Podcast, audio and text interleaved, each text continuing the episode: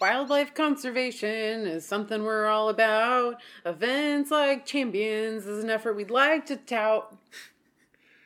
I didn't even review that one well beforehand. I had no idea what was going to happen. It was good. Yeah, I liked it. Appreciate it. Thanks for tuning in to Hannah and Eric Go Birding, a podcast by birders for birders. I'm Hannah and he's Eric. And we've created this podcast to share adventures, sometimes misadventures, and opinions that we have on different birding topics. We're definitely not experts, and anything that we discuss that might be controversial, I want you to remember their own opinions, and they might be different from yours. So I didn't mean that like I review your stuff before we post it and it has to pass by my approval. That's not what I meant. If anything, it's my approval. Well, that's absolutely true. Yeah. So, getting into what's going on recently. So, biggest week was last week. Yes. Biggest week in American birding, which happens at Black Swamp Bird Observatory in Ohio. I'm assuming the warblers were off the charts and there were a lot of people there, but I was trying to ignore it, honestly, because we had some major FOMO. Yeah, seriously. Everyone we know was there, basically. Felt like it. There was a couple of people that didn't make it this year. Even non-birders? Yeah, even a lot of non-birders that we know were there. And so we were definitely feeling FOMO, so I tried to kind of block everyone on my feed that was there, so I didn't have to... So now you have no friends. Yeah, now I have no friends. My Facebook, I open it up and it's just, you have no friends. Nobody likes you. It coughs dust at you. Yeah, copy. That's it. So I don't know how it went. I think it went really well. From the little bits and pieces that I tried not to see. Yeah. It was cold and rainy in Oregon. Yes. The next big thing is that the American Bernie Association has announced their new executive director, Nikki Belmonte, who comes from Georgia with a background in environmental education and nonprofit management. And I think we are excited to see how she will impact the ABA. Yeah, it's exciting. I'm excited to see how she changes, how she fits into the organization and changes it up a bit and see where it goes. Yeah. So this last weekend, I'm sure everyone that listens to us is well aware that it was the eBird Global Big Day. Mm-hmm. We participated. We had a team. We did just us, and then we also had a virtual team that joined us and shared lists with us throughout the day and then in the subsequent days afterwards. A bunch of listeners were submitting lists. It was super fun. We had a great day out there. We had, 78 species. Nice. Ourselves. We went to some new places we'd never been to before. It was kind of cool to do a little bit of exploring. Hannah's parents were nice enough to watch the hotel for us, so we got most of the day off to go do that. So that was kind of nice of them. Yeah, and so I guess the total for that, we had 88 checklists submitted to the Go Birding team, which was the team that... Mm-hmm. Our team name. Yeah, our team name. For the Global Big Day. So 88 checklists. There were 327 birds seen by 26 people. Yeah. And I thought that's a good turnout for us not really doing very much advertising and plugging for it was kind of last minute. Yeah, I felt like it was like 2 weeks before we were like, we should really do, or maybe it was a month before, we should really do a team. So thank you to everyone who participated on our team. I think we did a great job, and we had lists come in from the U.S. and Israel and Bermuda. Canada. So thank you all for participating, and we'll try to do some more at future big days and things like that. Yeah. Try to do some more engagement things with all of y'all. Yeah. So there's been a couple reviews that have come in, and I have to apologize. We had some come in from Australia, and we're in the U.S., and on Apple Podcasts, it doesn't show me any reviews that were done outside of the U.S.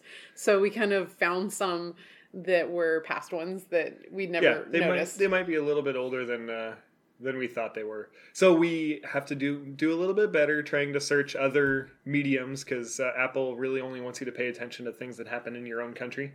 So whatever. Yeah, whatever. Yeah, so one from Green Island Wanderer. They say, enjoy listening to you both. I like to binge on podcasts and was looking for something else after catching up to date with the ABA podcast. So starting a few months back, I started with episode 1 and now I'm on season 3. Great to hear changes as you progress and become bigger and better birders. Not sure if you still read these out, and it'll be a while till I hear this one, but so glad to make these and hope you carry on. The driver for this review was an episode asking for constructive feedback, as you had a few 2-star reviews. I think you guys are doing fine, bar the odd audio issue early on, which is totally acceptable as you're new and not professional podcasters. Enjoy this from sunny Australia, far north Queensland. You'll need to get out here sometime. Loads of cool birds to see. Cheers. Well, thank you, Green Island Wanderer. I I'm glad to hear that the audio improved from season 1 to season 3. I hope it continues to improve from season 3 to season 4, and then from here to the future too. But I still want people to remember that we're not professional podcasters. That's true. We set up a microphone and we talk into it. We've literally just been podcasting for 4 years, but that doesn't mean anything. Just because you do it for a long time doesn't mean you're any good at it. Yeah. The next one comes from Bro Scott, who said, I emailed Hannah and Eric a question about birding travel, and they put together an awesome podcast that provided excellent information. Thanks very much. Good birding. Scott. Well, thank you, Scott, for, pitching us the story idea for birding travel. That was fun to put together. Episode. And it sounds like it was helpful to some people, so we're glad to hear that. And as always, if you have more birding travel questions, we're happy to answer them. Maybe not on the podcast necessarily, but at least we'll email you back. Oh, yeah. Like 99% of the time. Yeah, as long as it doesn't get lost in the jumble of spam emails that we get to. Yeah. So our last review we've got here. If you're looking for an entertaining and informative podcast, don't miss Hannah and Eric.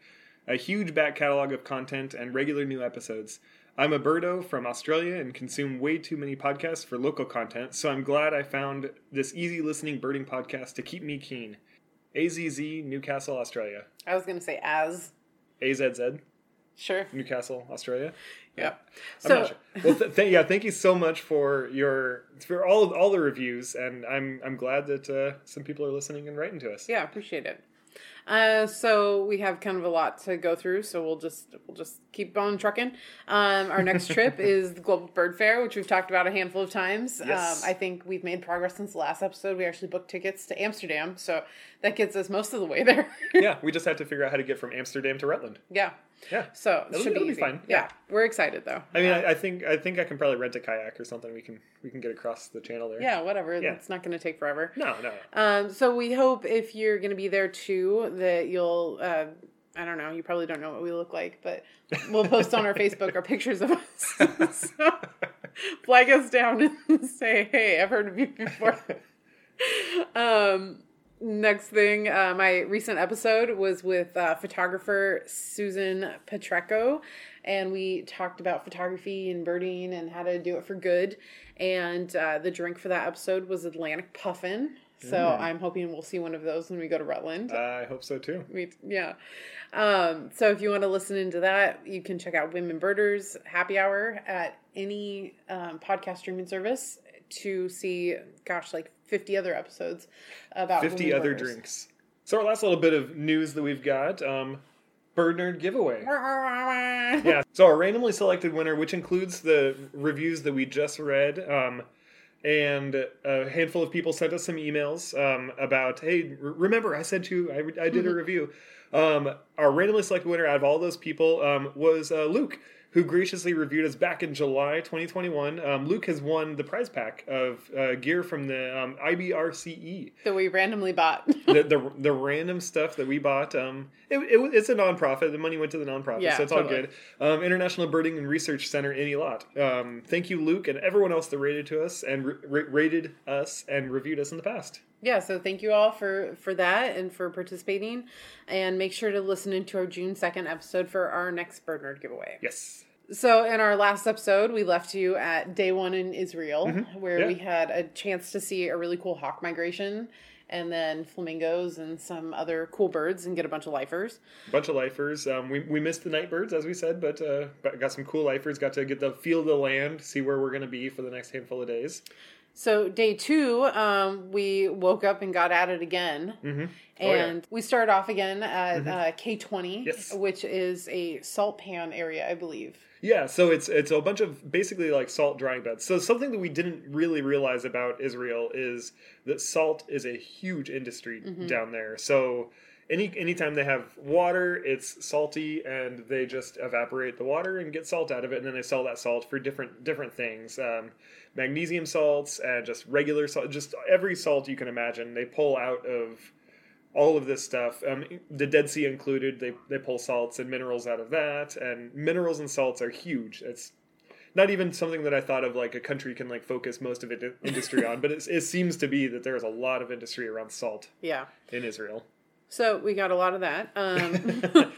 So we went to the flamingo ponds again, and that is just such a cool spot. We had Eurasian wryneck there. We had Prinias, and of course the flamingos. So that's always exciting for me to get to see flamingos again, including the melanistic one that still looks like a flamingo, but it's all black. Yeah, it's just weird. And a lot of shorebirds too, which is always kind of frustrating for me to get to a new place and it's like, oh, there's shorebirds here too. Why do they have to be shorebirds?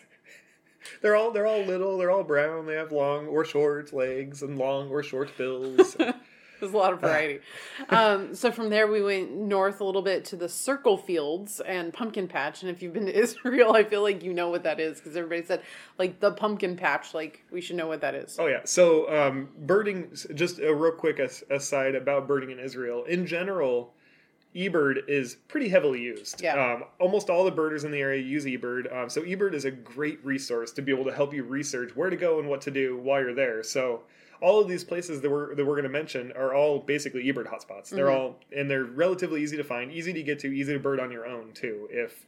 If you're there, if you feel comfortable getting to the location, driving or getting a taxi or however you're going to get there, it's generally easy to bird in these places. Surprisingly, like not every place in the world is like accurate. eBird pops you right to where you need to go, but this is one of the places that it does. It's kind of nice. Yeah, and also just as a reminder, if you don't ever look at our show notes, Eric includes the eBird lists from a lot of what we do in the episodes in the show notes, so you can go back through and click on our eBird list, and you know that'll have the location. Yeah, and I do the trip reports now, so it's the trip report, and then inside that trip report has all the lists. So it's kind of convenient to kind of consolidate, so it doesn't have to be 1,600 lists. It's just one link to all of them. So the circle field was just where they irrigate, you know, in a circle. Agriculture. And there's a pumpkin patch that's part of it. Yeah. Which was it was cool. You know, I don't get to see pumpkin patches a lot. But that was a great spot for larks and pipits. There was a Eurasian kestrel on one of the like irrigation posts. Yeah, that was really cool to get a photo of it flying away from us. Yeah, but my favorite of that day was our one and only Namaqua dove. One and only for the entire trip. Yeah. Namaqua dove. And they're so cool. They're these tiny little doves that are just... Their bill doesn't look like a dove bill. It's just like this weird little hook thing that's just like yellow, and it doesn't look right. And then their tail is like... It's super long. Stupid long. And they're... They kind of, if you kind of squint, they generally look like they have a dove shape, but they're just, everything about it is accentuated. So like that bill is accentuated as like a down curved like hook, and then the tail is just extra accentuated, but they're really, really cool looking. The one we saw was a male. So it was like, it was a breeding male that looked, it was exciting. Looked really good. Like all in breeding plumage. Super cool. So after that, we were kind of toast for the day. Like Eric and I had traveled and then birded the first day really hard. And, like we were up until like 1 o'clock in the morning, or maybe 2 was the time we got back. Yeah, because that first day we landed and we went to the night thing. So it was just like thing after thing, and so it was a late day that first day. So we pretty much just like knocked out after that afternoon. Yeah. And that was the cool thing that we went to an Ethiopian restaurant. Oh yeah. That was around the corner, and I completely forgot about the Ethiopian restaurant. I have no idea what we got, but it was like the lady was like, "Do you want meat or vegetarian?" We were like, "Meat." And she was like, "Okay." She was like, "Do you want one or two?" And we were like, "One." So we had no idea what we were getting. We got one meat, whatever that is. Yeah, but they had a whole menu of stuff, so I don't know. She just chose something off the menu and just gave it to us, which was fine. It worked out great. It was this bread that's they call it a bread, but it was like it's kind of like a big pancake. It was basically a big pancake. But it was really porous too. So the way they make it, it's fermented. Yeah. And the fermentation causes all the air bubbles in it, and the fermentation also makes it sour. So it's like slightly sour. You eat it with your hands, you pull it apart, and then you just kind of... cold. Yeah. It was served cold, but the meat was warm, hot. Yeah. And then it had kind of like a salsa cabbage thing with it. It was really good, and it came in a huge plate, and then, like Eric said, you eat with your hands, which... I wish I had hand sanitizer when I realized that, but I didn't. So it's okay. Well, and we're almost a month out, and we're still not sick. So I think we're fine. Yeah, no, I know. It's just the whole time I was like, how do I wash my hands before I eat this? So, anyways, that was really good. And then we went back to the hotel and just kind of vegged the rest of the day. Yeah, it's Israel. It's in the spring. It's hot. Yeah, so. It was super hot. So at that point, we were still, I think, 2 days out or 2 days before the Champions of the Flyway competition. Yeah, so we needed to do some scouting. And the next morning, we started off by going to the International Birding and Research Center in a lot, which is also called the IBRCE, as most people call it. And we met one of my teammates there, Lydia, who had driven in from, or had taken a bus down from Jerusalem the night before. And she got there to the park at like 3 o'clock in the morning and was just burdened by herself for a while. Yeah. We got there at like 6:30 in the morning. So she had already been there for like 3 hours. Yeah. Like just waiting for us. She was birding. Like there was birds to be seen, but she had been there for hours. Yeah. Like, man. She was getting some great pictures though. Oh, I know. So that location is really neat. It seems like it's like a newer park. I'm not entirely sure how old it is. There's a salt pan that's just south of it, but then a lot of the vegetation is pretty like young and growing. Yeah, so it's the habitat is kind of what the whole area is supposed to have been historically. So it's like this salt. I can't remember the exact name of the habitat type, but it reminds me of salt marsh. Yeah. That it's very salty ground, very salty water, and then these plants that thrive in that.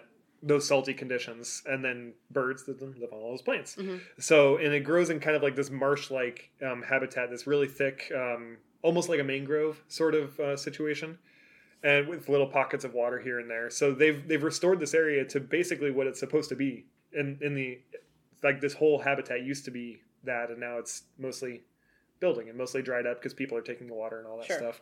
But it's a really cool habitat with tons of really high numbers of species, and they do ringing there. Mm-hmm.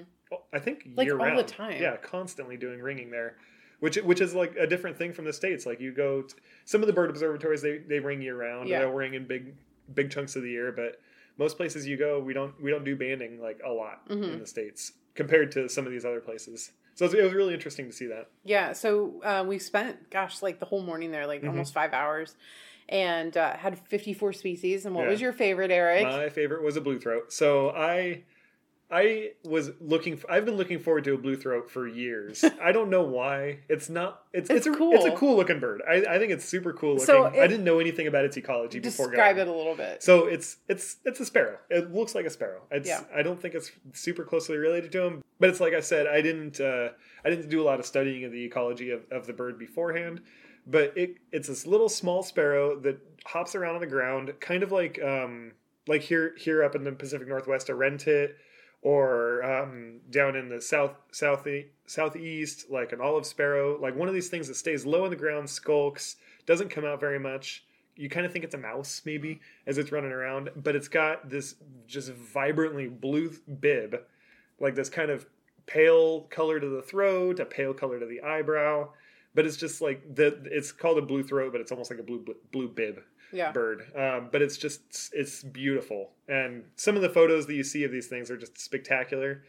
I can't imagine how these people got these photos because this bird is, like I said, is like a mouse underneath the bushes. Not spectacular. No, mine, I'm looking down from the boardwalk at this bird. And as I'm sure we've probably talked about it before about how birds get their color, that the blue coloration comes from the structure of the feather and the way the light refracts off of it. And so looking through bushes from above down to a bird that's looking down, trying to see the blue on the throat. It's barely blue. So it's not, you don't get this full spectacle of it, but it was still just like, oh, I'm seeing a blue throat. Cause I've seen them in field guides for years. And I don't know why that's one that stood out, but I really wanted to see it. And we saw it there on April 3rd, that second morning there. It wasn't entirely satisfying though. I was happy. I'd like a better look. So a lot of sandpipers there and plovers and herons. It's a good water bird location, but also a lot of like little things moving around too in the vegetation. So that's a really nice park that's right outside a lot, easy to access. And the ringing there is cool. We didn't really get to experience it, but I would definitely go back. No, because they were doing it before, like right when we got there, they were doing it, and then we just went and birding. Mm-hmm. And then by the time we had finished making one whole loop, which took us like 2 hours. Yeah, it's a very, very small park. The path isn't that long. It's not very long at all, but it took us like 2 hours to get through this loop. And by the time we finished the loop, they were done for the morning because it starts getting too hot, and it's not healthy for the birds to get caught in the nets and held and all that stuff. So they do what they can to protect the health of the birds while they're doing that. So I also wanted to, before we got into this, I also wanted to mention that Eric and I don't speak Hebrew. And good point. There's a handful of names that we're going to mention in of these locations. And we're probably like super off, but this is how we understand their names are pronounced. So please don't hate on us about it. Yeah. And the links will be in the show notes. So if you don't understand what names of the locations, they'll be in the checklists for eBird. So with that in there, the next place we went to was Yotvata. Sewage ponds, because, you know, we go around the world for good sewage. We travel the world. We fly thousands of miles to go find sewage ponds. I want to make a sticker that says, like, no, that's a nice sewage pond. You should make a sticker that says that. If anybody wants to collab on that, I'm up for it. So that was the spot to go get Little Grebe, and we ended up seeing a Palestine sunbird, which I love sunbirds. So yeah, we had a male that was pretty distant, which was super cool, and then the female was like very confiding for photos, was like super close, and that was cool to see a sunbird. Like we get hummingbirds at home, but I know, but I like sunbirds. The sunbirds are super cool. And then the really good one was the Eastern Orphean warbler. Yeah. That was one that a little gray warbler. Everyone was pretty excited about it. I don't know how Lydia found that one. It was like not even near where we were standing. No, she just like walked up over this hill and she's like, oh, hey guys, I have a Orphean down here. And then if you go to Yotvata, that's when you got to get ice cream too, because, so it's part of a kibbutz, right? I don't know if it's part of a kibbutz. Okay. Well, anyways, so there's this ice cream stand there that is like, here in Oregon, we have Tillamook Creamery, which is like, I don't know, it's like the Disneyland of ice cream. And this location was kind of like that. I mean, there it's like a store that has sandwiches and like drinks and knickknacks and stuff. You can buy t-shirts that say Yotvatanum and just like all of this merchandise all about them. Yeah. And then you can get their ice cream, which is like incredible. And there's also like I think there's like a playground outside too. So that's what makes me think. I don't know, it was hot. I didn't want to go play in the playground. So anyways, you have to stop there. It's delicious. But then we got some ice cream and we were headed off to look for the black scrub robin. Yeah, so I never saw a black scrub robin through the whole trip. So I'm going to have to defer to Hannah for a description of this bird. But we went to one of the kibbutz, the Kibbutz Samar. Which, so we haven't described what a kibbutz is, though. No. So I wish I could get a better description myself for it. But basically, they're gated communities that people have come together and they live in this community and they work in this small community. And a lot of times they produce a specific thing. So there's one that we went to that was they make milk and cheese and stuff like that. Then another one, they're farmers and they're growing some crops, selling certain like berries or something like that. But each of these kibbutz, they kind of specialize in a particular thing, and it's just like this small gated community that's generally private, but they don't really seem to mind if you're not part of the community and you just go in. I think some of them are open to visitors. Some of them are completely open and you can just go in and out freely. Others, you have to kind of just follow someone in, and they don't really mind if you come in, but you have to follow someone in. And I think I read that at least in its heyday of those existing in Israel, there was like 270 of them. Oh my gosh. I don't know how many are still in existence. I think Alan said that there was like 13 down in the Eilat area that were kind of, you know, accessible. Yeah. So we went to a couple of them, and like Eric said, they're these big gated communities. I think everybody in the community has to like contribute in some way, and they kind of like a co-op, a big gated co-op. I guess that's a good way to say it. At least that's our understanding of it. Absolutely, send us an email if we're completely butchering what a kibbutz is or, and how they operate. Just like look it up on Wikipedia. Yeah, if you want a better description of it. So this one we went to, we were looking for the black scrub robin, and we like wandered through their orchard for like, I don't know, like an hour looking for this bird, half an hour, which we did end up seeing a hoopoe. So that was good. A good bird for the trip. Yeah. And, another kestrel, blackstart, a lot of house sparrows. That's where you go to get house sparrows, I guess. Lots of house sparrows. But the black scrub robin, I didn't see it that day. I saw it during the Champions because we went back there. Yeah. And it's kind of what you expect as a robin. I mean, it's... Robin, kind of scrubby, stark-colored. Yeah, okay. Basically. Yeah. A black, like, European robin, not an American robin. Yeah. So, cool bird. From there, we finished up the day going to the Gull Roost, which is along the Red Sea, because that's kind of where our intention was to start for the morning of the Champions of the Flyway. Mm-hmm. And we had Gargany, which I think that was our life for Gargany out there. It was... So, I don't think it was a lifer Gargany, but it was a lifer look at a Gargany. So, I think I've seen one really bad scopes 1,700 miles away from me. Yeah. But this was like 500 feet through a scope, so it filled half the frame. So, yeah. It was like, there we go. That's a good, solid look at this bird. And then the wide-eyed gulls, and there was, it was a kind of interesting place, because it was like you could see... across where we were at for this roost, it was like at a mall, mm-hmm. like an open air mall, that you could look across and see Jordan straight across from you, and then you could see the whole curve of the bottom portion, the southern portion of Israel. So it's kind of interesting to put all that into perspective, like seeing like, oh, behind me is Egypt, in front of me is Jordan, but I'm standing in Israel. Yeah. It's kind of interesting how small Israel gets at that point. Well, and earlier that day, I think it was that day when we had lunch at the beach, we like basically drove over to Egypt. Yeah, we drove over to like within a mile of the gate for the border, and then turned around and came back. Yeah. So that was kind of the end of that day. And then just the day before the competition, we got up early and we went to the spot that was just, it was like stunning, incredible. It was like right off the side of the highway, it doesn't even look like anything. It's I'm going to butcher this, Wadi Shalav. Yeah. So Wadi Shalav, Wadi is, basically like the washout areas. So like where a temporary river is, like mm-hmm. all these like floodplain areas that it's a wash, basically. Yeah. I think they would just refer to them as rivers in Arizona.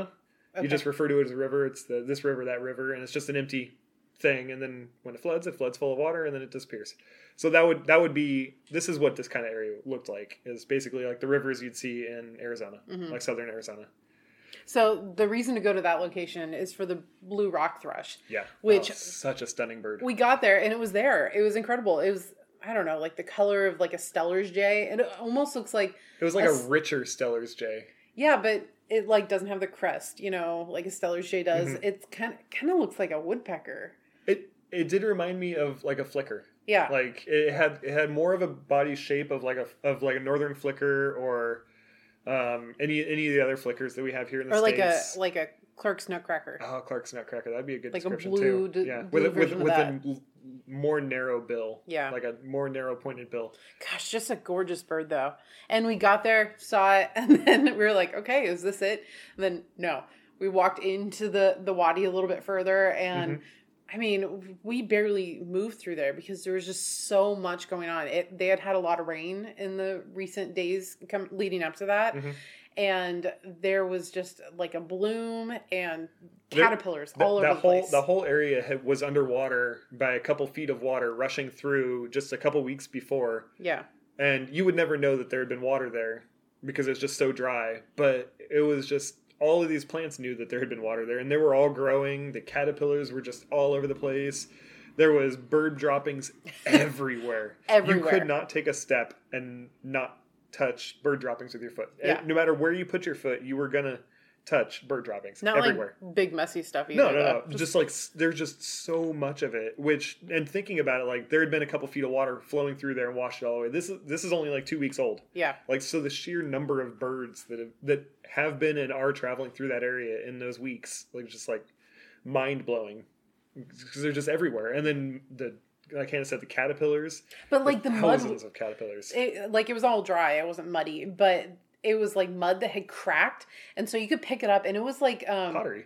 Well, it was like a brand new, like if you buy blush or like eyeshadow or something that. Yeah. It's like a brand new palette of that. Like it's perfect, smooth, And yeah, I was so fascinated with that. It's like I don't even want to look at birds; I just want to look at this mud. There's just caterpillars everywhere. It was really incredible, but it was just hopping with little things, especially mm-hmm. wagtails. There were. Maybe 100. Every variety wagtails. Of yellow wagtails, of western yellow wagtails. Every single variety. I think there's five subspecies or forms of them, and they were all there. Yeah, every single one. And so it was like, it was really good to like take some photos of every type of western yellow wagtail that was there, because it was like, oh look, this one's got a black cap. Oh, this one's got a gray eyebrow. Oh, this one's got a white cap. Yeah, like, and they're so distinctive. So it was really cool to do that and just hang out with like so and the white throats, greater and lesser white throats. Yeah, and your favorite, the bunting, the ortolan bunting. Yeah. I was so excited to see that, because that species has had a lot of issues with people hunting them, mm-hmm. Especially like up in France. And so to see that species was really exciting for me, because it's like one of those species that I thought, I'm probably never going to see one. I've heard of it. Yeah. I've heard of the plight that, that they've been under, the stress and of the species. And then we saw a handful of them. It was so exciting. There was like three of them in a tree just hanging out. So it got some okay photos. And some diagnostic photos of them. Gorgeous birds, too. I mean, they're bunting. They've got a yellow throat, a pretty bold eye ring, and then kind of like an orangey belly and a dark back. So just a really interesting looking bird, too. And we were right alongside the freeway goes along the ridgeline that we had looked at the first day we were there. Yeah, the first day we were on like the west side of that ridgeline, like right on that ridgeline, and then now we were on the east side of that ridgeline, all the way down in the valley. So we could look up at the ridgeline and just see migrating hawks, go over the whole thing. Amy, one of the people on my team, she wasn't even looking at like the pipits and stuff, because she was so engrossed in like the hawks that were moving through. There's so many of them. It's migration in Israel is no joke, and is so like stunning and amazing. Just the sheer numbers of birds that are flying through this little spit of land that connects like Asia and Europe to Africa. Yeah. It was just mind-boggling. So we did do a couple more birding stops that day. Nothing too much to note. But then Eric had to jump on a bus.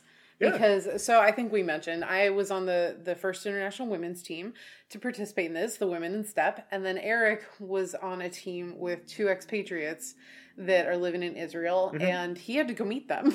Yeah, so my plan for the rest of that day was we went back to the hotel after we were done birding for that.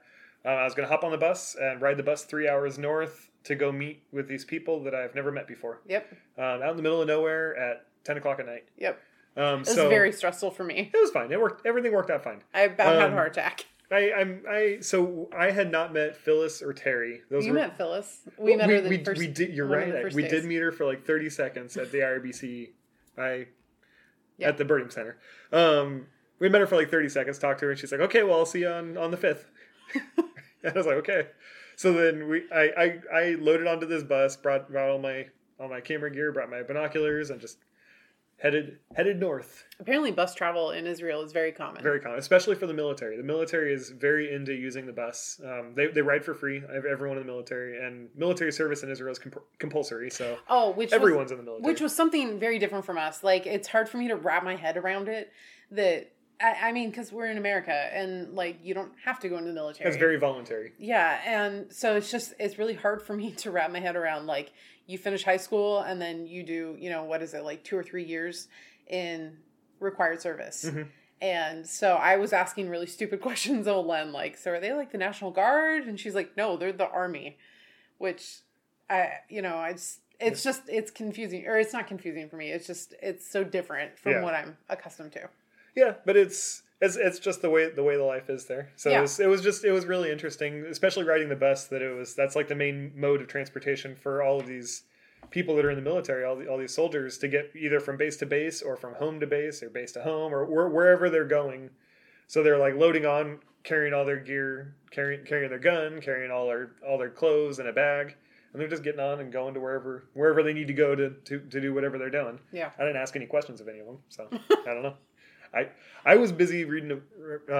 Actually, I was editing a podcast. You were editing the podcast. I was editing a couple episodes ago when I was doing this. So it was that's what I was busy doing the whole ride. So I didn't talk to anyone. But you stayed at the field school overnight. Yeah, I stayed at a field school, which I still am not 100% clear what a field school is, even though I already stayed in one now. But they seem to be pretty much a dorm. Well, it's like an outdoor school. So like we went to outdoor school in middle school. Yeah. Where you go to a place like a camp and you learn about the habitat of the area and you learn kind of about like the animals and the plants and that sort of thing. And you're staying in a camp that has kind of dorm style accommodations. This seems to be about the same sort of thing, geared less towards middle schoolers and more towards college age or late high school age people, yeah, or even full adults that just want to go and learn about an area. And it's relatively cheap to stay in. The accommodation is extremely not sparse. Bare bones. It's bare bones. It's essential. It's the essentials. There's a bed. There's a shower. There's a bathroom. And there's nothing extra, no bells and whistles, but you don't really need it. You're like, I was staying there for literally like 5 hours to sleep and then get on the road.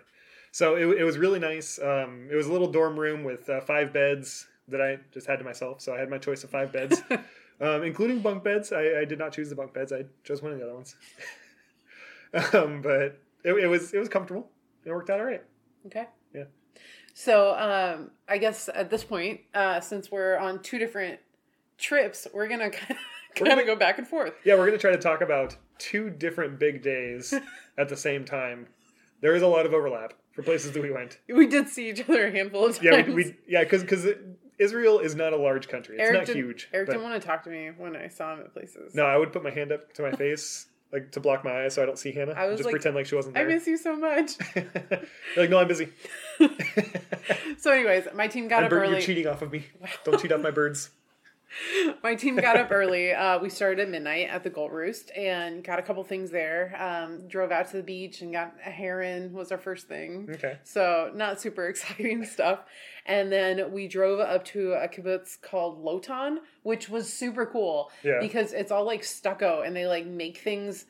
They make structures like out of tires and then they like cover it with like stucco or whatever. Okay. Or clay or yeah. I don't know what it is. So that was really neat. I mean, we were there super early in the morning, so it was all pitch black. And we were just kind of wandering around through this little neighborhood. Like, houses are right there. And they also have hotel rooms, too, so I kind of want to go back and stay. But I saw my very first hedgehog. So that was so cool. And it was cute. It was, I think it's called a desert hedgehog, but it's, like, black. Yeah, that's interesting. That was really cool. Did you take a picture of it? I tried, but it was dark and it was running away. And oh, well. So there's that. And then we the intention of going there was for owls. Mm-hmm. And so when we were getting back in the car, we like barely heard a hoot, like, I don't know, a mile away. And Lydia and I heard it. And then we eventually got everybody on it and it ended up being a Eurasian Scops owl. Oh, nice. Which was my very first Scops owl. So that was pretty exciting. I wish I could have seen it, but that's how it goes. But it's a big day. You gotta go, yeah. Get all the birds. I know. Yeah, so I remember waking up. My team didn't start that early. We started at 4-ish, I believe. Maybe 4:30. So we slept in. Ooh. Yeah, we slept way in. But I remember waking up and seeing that you guys posted your Eurasian Scops owl, and I was like, man, they're already getting birds. I've been sleeping through this, and they're getting birds. We were 2 birds ahead of you. Yeah, you guys were ahead of us. Like, So we... my team got together, me, Phyllis, and Terry, loaded up into the car at 4-ish, and headed out to a different kibbutz. I don't remember what it was called, because I didn't end up seeing anything there. Yeah. We ended up missing our first target, which was long-eared owl. Oh, which we saw you guys there, and we got the owl. Yeah, we saw you there, and we were leaving, you were going in, and you guys went and got the owl and left, and we had missed the owl. We wandered around a whole bunch of places and didn't see or hear anything. And so we were like, all right, well... It was right near the front. I know. And we walked near the front, too. Twice. When we went in and when we went out. So we cut our losses and we're like, all right, we gotta get on the road. We're going way further west to this place. I'm definitely going to butcher the name. Baratime Grove. It's western Israel. It's technically still southwestern Israel, but it's the northwestern section of the playfield. We headed over there and we had targets of... trying for long-eared owl again and little owl, and then there was the hope that we'd be able to get McQueen's bustard while we were out there too, kind of in that area. And we were successful on the little owl, On the way in, it acts just like a burrowing owl sitting on the top of a dirt mound. We drove up, and there it was right in front of us for like 3 seconds. And it's like, oh, little owl. And then it flew. And so it was super cool. Right in the headlights, just poof. And then the next corner we made, a nightjar flew up. And it's apparently nightjars in that area at that time of year are pretty uncommon and rare and exciting. So we were like, well, it's probably a Egyptian nightjar. That's the most likely candidate. But one of the rules is there's no spotlighting for the day. So nightjars are going to be really difficult to relocate without spotlighting. Mm-hmm. So we got to chalk that up to nightjar spa. But it was super cool to see.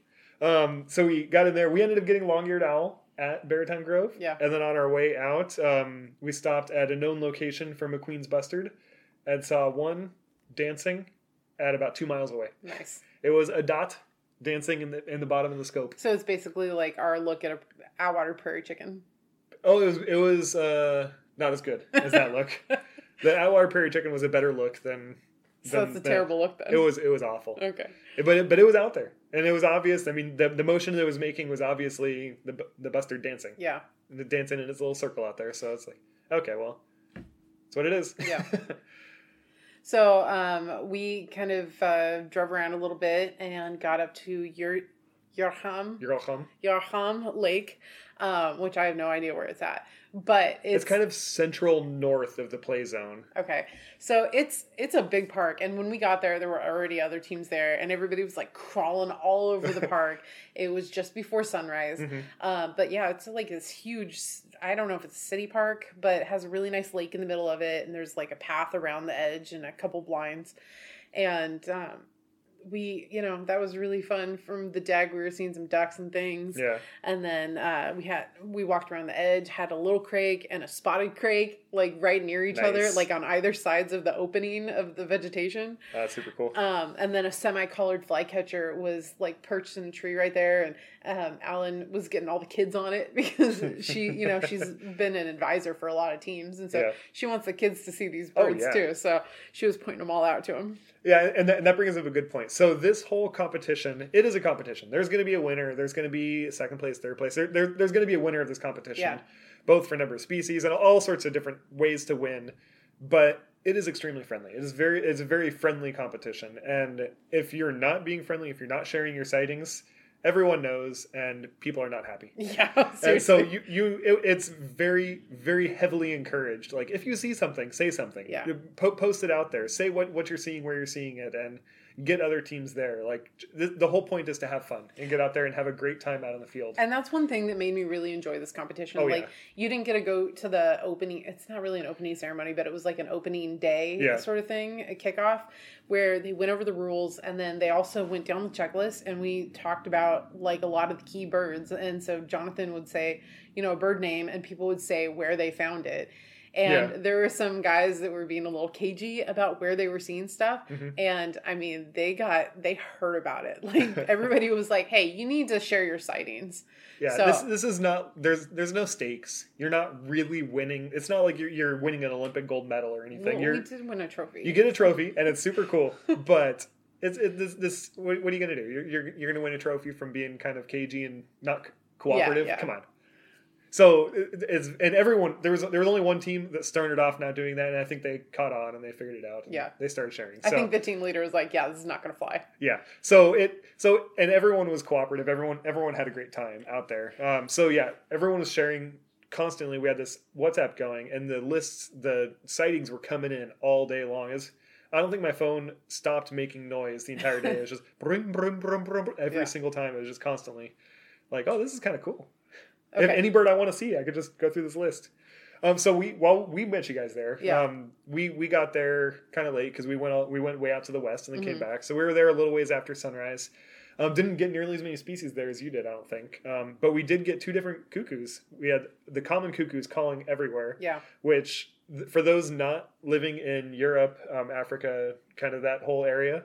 Common cuckoos are the cuckoos that cuckoo clocks are from. So there were cuckoo clocks all over this park. I literally texted Eric and said, like, this park sounds like it's full of cuckoo clocks. Yeah, it's like the cuckoo clocks. Just cuckoo, cuckoo, cuckoo. all over the place. The whole park is just like alive with this noise. Like as soon as we get out of the car, I'm like, where? What is going on? I feel like I'm in like a German clock shop. Yeah, the Black Forest or something. Yeah. So it was super cool. We also had great spotted cuckoo, which was super cool. We had two of them fly into a tree for just a moment, and I had no idea what it was. And I was like trying to get, I'm like yelling at Phyllis. I'm like, what is that? What is that? I see that bit. And then finally both Terry and Phyllis get on it. And then it's like, oh, yeah, that's a great spotted cuckoo. Nice spot. And then we move on because it's a big day. Move on. See the birdie, move on. So from there, my team, we stopped at a gas station, went to the bathroom, and then we were headed on to the next location. And it was bright enough that I was like spotting birds on either side of the road. I was like, I had my eyes glued to the window. Poor Alan was driving, and she had to keep like turning around and like looking for birds. But I got a morning wheat ear that way. Oh man! And so our really good stop, I saw shrike, and so we stopped, and there was a bus station or a bus stop in the middle of nowhere, and so we stopped next to that, got out, looked at the shrike, and then we were just kind of like looking around a little bit further, and there was a cream-colored courser. It was like a mile away, this bird, but you could see it like hopping around and like running around, so that was amazing. That was not a bird that I expected to see. And on the other side of the highway, there was corn bunting. So got that one too. I think that was our only one. So that was a really good stop. And I did post that on the WhatsApp, and Eric kept messaging me like, where is it? How do I find it? And it's like, I don't know, man. It's in the middle of nowhere next to a bus stop. Yeah. So at that time, my team was over at a vulture feeding station, which was just out of Stabaker. It's like this, there's like this airfield, and then like up on the hill, they like throw out cows, I guess. I'm not sure what they put out there, but they put out stuff to attract vultures. And there were tons of vultures. There was the Eurasian griffins. There were tons of buzzards, Egyptian vultures, lots of cool stuff. The Eurasian griffins, amazing in size. They make all the other vultures look like crows. It was super cool. But I saw those thing came in, so I texted Hannah. I was like, "Hey, what's?" And so then I think you ended up posting a GPS for the bus stop that you were at, and then you guys headed off, did your own thing. So I told my team, I was like, "Hey, let's see if we can get those." I mean, they're on the way to where we're going. You wanted the courser. I wanted the courser. Yeah. So we headed there, and we had no idea. I didn't know that they stayed right on the road, and they just like looked around. So there was like a. Oh, you guys took that road? We went the road in. Oh, I'm sorry. No, it's fine. But the GPS coordinate was right at the entrance to a road that went in, and there was a military training exercise going on. And Phyllis was like, "Oh, well, let's just take this road in." And I was like, "I don't know. Phyllis is driving. Sure, she's from the area. She's actually from really close to there." So I was like, "Okay, well, we're not that far from her house, so she probably knows where she's allowed to drive." Apparently, we're not allowed to drive there. We drove in. We went in probably maybe 3/4 of a mile or so into the desert, following this road, and then we kind of started to turn around, and we were looking, couldn't find no birds. It was all quiet. Started to turn, and then a guy comes up, and he's waving his arms and yelling, and apparently we were driving right through the middle of an exercise with tanks and other stuff. So he was like, "You need to get the heck out of here," and we were like, "Oh." You're like, "What about you, man? You're out here too." Yeah, there was literally no signs. There was no signs saying don't go in, but maybe he didn't want us. Maybe they were getting ready to start for the day. But yeah, he told us to get the heck out of there. So we apologized, and he's like, "Yeah, just take the road you came, got in." So we drove out, and no courser, no bunting. Sorry. So the next spot that we met you guys at was the Ben-Gurion Memorial Monument Park. And Ben-Gurion was the first prime minister of Israel. And that location is just, it's incredible. Like, even if you're not a birder, I mean, the park is gorgeous. There were a lot of, like, school groups there that were, like, I don't know, screwing around in, like, the grass fields, like, doing yoga or something. I think it's, like, a really good place for field trips. Yeah, definitely. But you get up to the overlook, and, I mean, it's, like... It was more impressive. I haven't seen the Grand Canyon, but I felt like it was more impressive than I would feel at the Grand Canyon. It was terrible. It was a Grand Canyon. It was. Like, it was huge. It's gorgeous. And just like griffins and vultures and buzzards and things just flying in front of you. So that was absolutely stunning. Yeah. And we stayed far too long just to look at it all. But then we went into the park. I think you guys... We didn't go down. Okay, so we drove down into it, and there's kind of like some switchbacks that take you down to the valley in between the rocks. And we drove the switchbacks, and we thought we saw some good birds, like desert larks and things like that. Yeah. But there are cars behind us, so we couldn't like stop and look on these switchbacks. But we got down to the base of it and like drove all the way to the end of the road where there's these hiking trails that I would so go on if it wasn't, you know, like 100 degrees and a big day. But down there we got like black start and, you know, a lot of stuff going on. And on the way up, I mean, we stopped on the side of the road for a long time, you know, in the clear. So we were in a blind spot to look for larks. And I think that's where we ended up getting our desert lark, but just absolutely gorgeous location. It was huge. It's just so expansive the way it's positioned on the edge of like this point that sticks out and just like out in the open. It was spectacular. Oh, scrub warbler. That was what we got there. That was scrub really warbler. Good. Yeah. But it was also kind of sad because it was like a spot that I would totally want to go with you and just enjoy together. And we couldn't do that. No. So I saw you there. Maybe someday. But so we didn't see too many bird species there. We didn't go down the hill. We just hung out in the park, the vegetated park at the top. We had Arabian warbler, and a handful of just like the regular, like the things that we had already seen. So a lot of just regular general foresty scrub species. Yeah. A semi-collared flycatcher, stuff like that. But our next stop, we headed out, we had our lunch kind of there. We ate, some olive dip that Phyllis had made. It was spectacular. Nice. It was awesome. And some oranges and stuff like that. But so we headed from there, we headed to a vineyard that was behind a prison. And so we had to call the prison, let them know that, hey, we're going to be in the area. Don't think there were escapees. So we drive through behind into this vineyard. Phyllis knew the owner, so we stopped and chit-chatted with the owner for a little bit. But we had a morning wheat ear. The whole objective was to go there and get a morning wheat ear. Yeah. We drove the whole thing, and then as we were leaving is when wheat ear. And so we were like, oh, we're just not going to get one, I guess. And then as we're pulling out of there, just boop, right there, it hopped from a rock right up onto the line, and then dropped back down into the rocks again. So it was a really good look for like maybe 30 seconds, a minute. So after we left Ben-Gurion, we ended up going to Mitzpe Ramon, which is like on the top of this crater, and it has this hotel that overlooks like the crater, and it's absolutely gorgeous and everything. So we drove through this desert sculpture park, which had these giant sculptures in them that were like the thing in England, the Stonehenge. Yeah, it was like that big. Like they're huge. I saw the pictures you showed me of like from like Google and stuff like that. They looked huge. Yeah, and so we drove through that and then over to sewage ponds because you know that as you do. And drove to the backside of the sewage ponds and like didn't get anything. Oh no! So we headed out of there, and then got off on our way to go down into the crater and through that whole area that was supposed to be closed for military exercises. Yeah. So we kind of just plowed on through there. Yeah. Which was really interesting because you see like a lot of tanks driving up, you know, hills and stuff like that, and like all these youth that are in the military that are have to do all this training, and because Israel's so small, you know, a lot of the training ends up being in places that the public accesses. Yeah, that the rest of the public can see, and everyone that lives in Israel has been in the military pretty much. If you grew up in Israel, for the most part, you've been through the military, so seeing people training is not like anything that's shocking. Yeah. As opposed to the way it is here in the States where military bases are kind of secluded and secret and you don't see people training and not everyone's in the military. So you don't really know what that's about. So it was interesting to see this difference in culture of the military. They're just out there doing their thing. Yeah. And they just I never see a tank here. Yeah. We never see tanks. Yeah. I don't think I've ever seen a tank in Cannon Beach.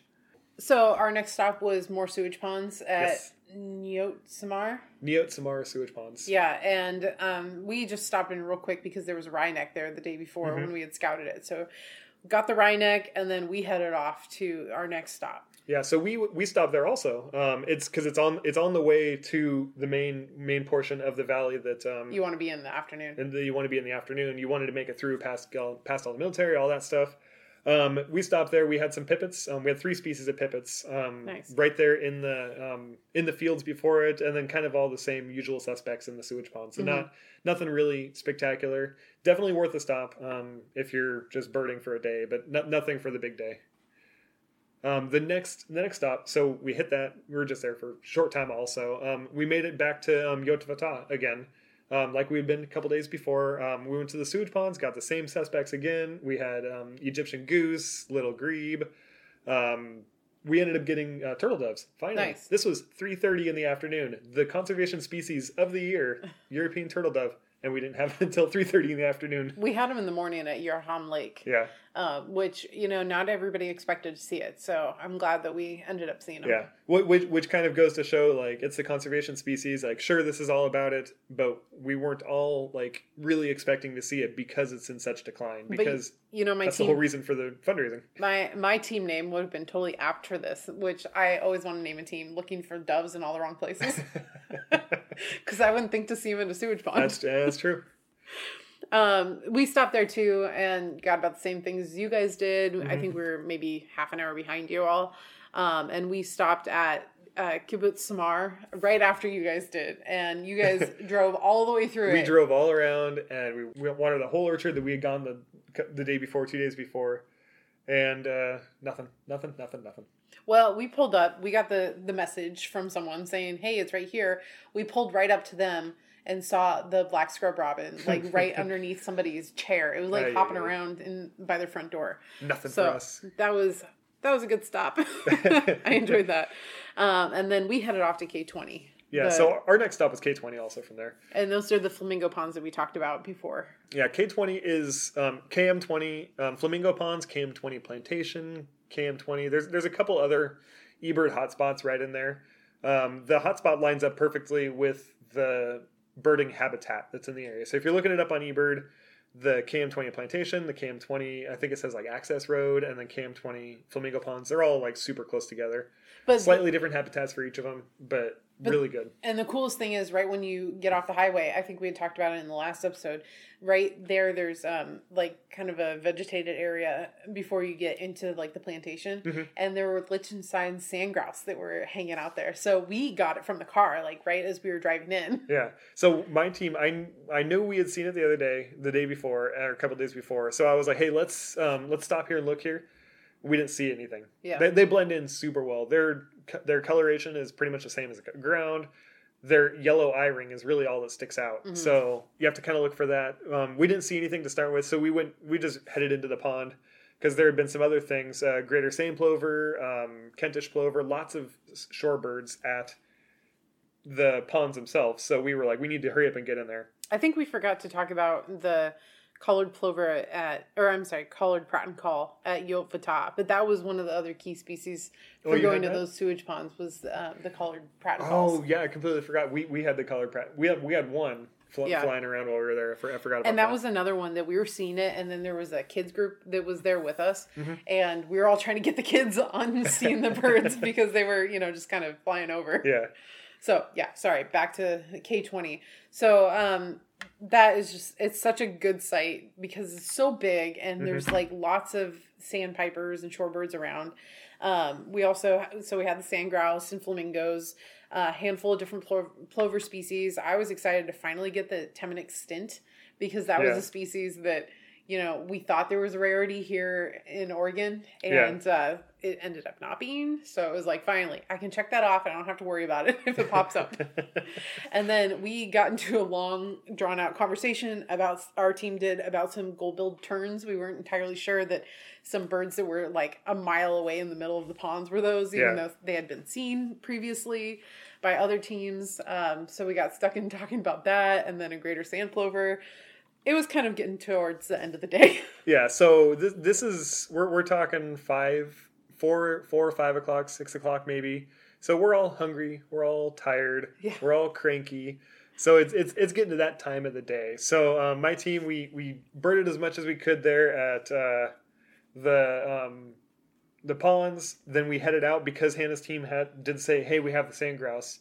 They posted it, so we stopped, and then we ended up seeing it.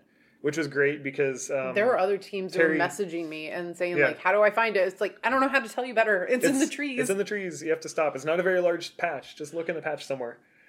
You're from here. I don't know. Phyllis had seen him before. Terry, I think it was a lifer for Terry. Nice. He was super excited about it. I mean, it was a lifer 2 days before for me, so I was still excited to see it again.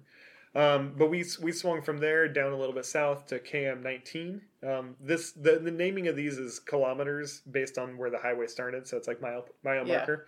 So KM19, there's another sewage pond there. We didn't really have anything at all. So then we immediately just headed straight all the way down to North Beach because we were like, let's see if we can find some gulls, see if we can find some stuff on the beach, which we had very few birds on the beach itself. We wanted to get the gannet. We didn't get the gannet.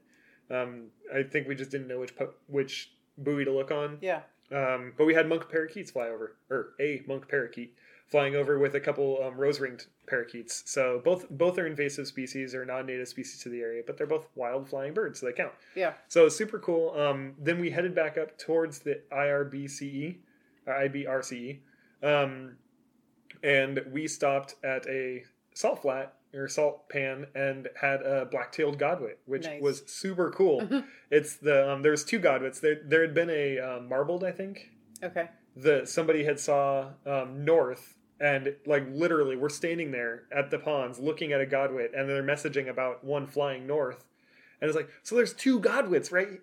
So like I was like, we need to hurry up and get over to IBRC so we can get both of them. Like we have this expected species here, and let's go get that other one. Mm-hmm. So. We ended up only getting the one. Oh wow! But we headed up to the IBRCE and we saw you guys there. Yeah. This is like right at the end of the day. Everyone's tired. Everyone's ready for dinner, ready for a nap. Yeah, and so we kind of raced through there, got herons, more flamingos and that sort of thing, mm-hmm. and then we kind of went and had dinner and went through the checklist. Yeah. And then had to go turn it in. Jonathan kind of looked through it, quizzed us a little bit about stuff, and then like fell straight asleep. Yeah, it was definitely time for sleep. Yeah, we turned our list in, and that was pretty much it. I think after dinner we swung by to try to find goals one last time. Yeah. No luck, and I was like, it's time for bed. let's go turn in the list and just go to bed. So the last day there was the award ceremony mm-hmm. at the IBRCE. They put out an incredible spread, like brunch for us all. So that was fun. Really good food, fun, celebrating with friends. It was really nice. It was a nice way to end the tournament. Oh, yeah. Yeah, so we didn't win for number of species. No. You didn't win either, right? No. Okay. There was a group of 20-something-year-old four Israeli guys that ended up winning. Oh, everyone kind of knew they were going to win. What they have, 178 species? 176. 176 species for the day. I didn't have nearly as many on my list. I think my team came in 11th at 136. I think you guys came in like 18th with 118 species. We were ways down there, which is fine. Something to that effect. We weren't expecting to win. I mean, no regrets is our team name. You don't live your life with regrets. We had no regrets. No regrets at all. I thought we did great for three people that had never met and never birded together, and like none of us really had spent a lot of time birding in Eilat or in southern Israel. That Phyllis and Terry mostly bird up north near Jerusalem and kind of central Israel and kind of north that way. So I thought we did great. Yeah. But your team did actually do really good. So my team did win. Yes. The Guardians of the Flyway section of the competition, which was for fundraising the most. Yeah. So, and thank you all to who contributed to the team. I really appreciated it. We ended up raising $11,375 for European turtle dove conservation, which is granted to several different entities that are BirdLife International partners. So Malta and then there's another, Cyprus. They both received some of the grant funding, but there were $40,000 raised in this competition, and my team raised a quarter of it. So thank you all for that. I really appreciate it. And that, feels really good that we were able to contribute. Maybe we didn't win the birding aspect of it, but, we were able to contribute in that way. Yeah. And I had a great day out birding. Oh, yeah. Yeah, and so later that day, we said goodbye to Amy and headed north with Alan and Lydia towards Jerusalem. We had a flight that was leaving that day, or that next morning.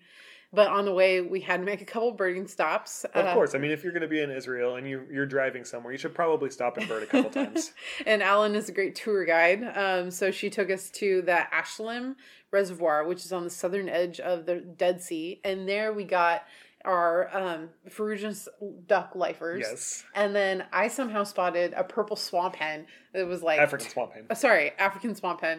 It was like 2 miles away in the backside of this pond. And so I'll include this checklist in part of the list, but Lydia got a picture of it, and I took a picture of it, and I like, this bird was at least super 2 miles. Like, it was so far away. Her picture is like... It's obviously the African swamp hen. Like, it's a good photo, especially from 2 miles away. Yeah, and she uses a bridge camera. Yeah, which my picture, I have like 3 pixels.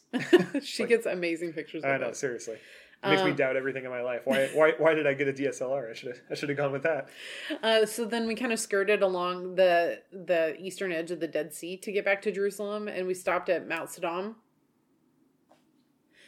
for pallid swifts, and that also happens to be the spot of the biblical story in which Lot's wife, if you're familiar with Genesis at all, I had to Google this, so I'm not super familiar with the story. You generally knew the story, you just had to Google the details. Yeah, so it's the spot. It's a biblical story in Genesis of where Lot's wife became a pillar of salt after she looked back at Sodom in, like I said, in the book of Genesis. Mm-hmm.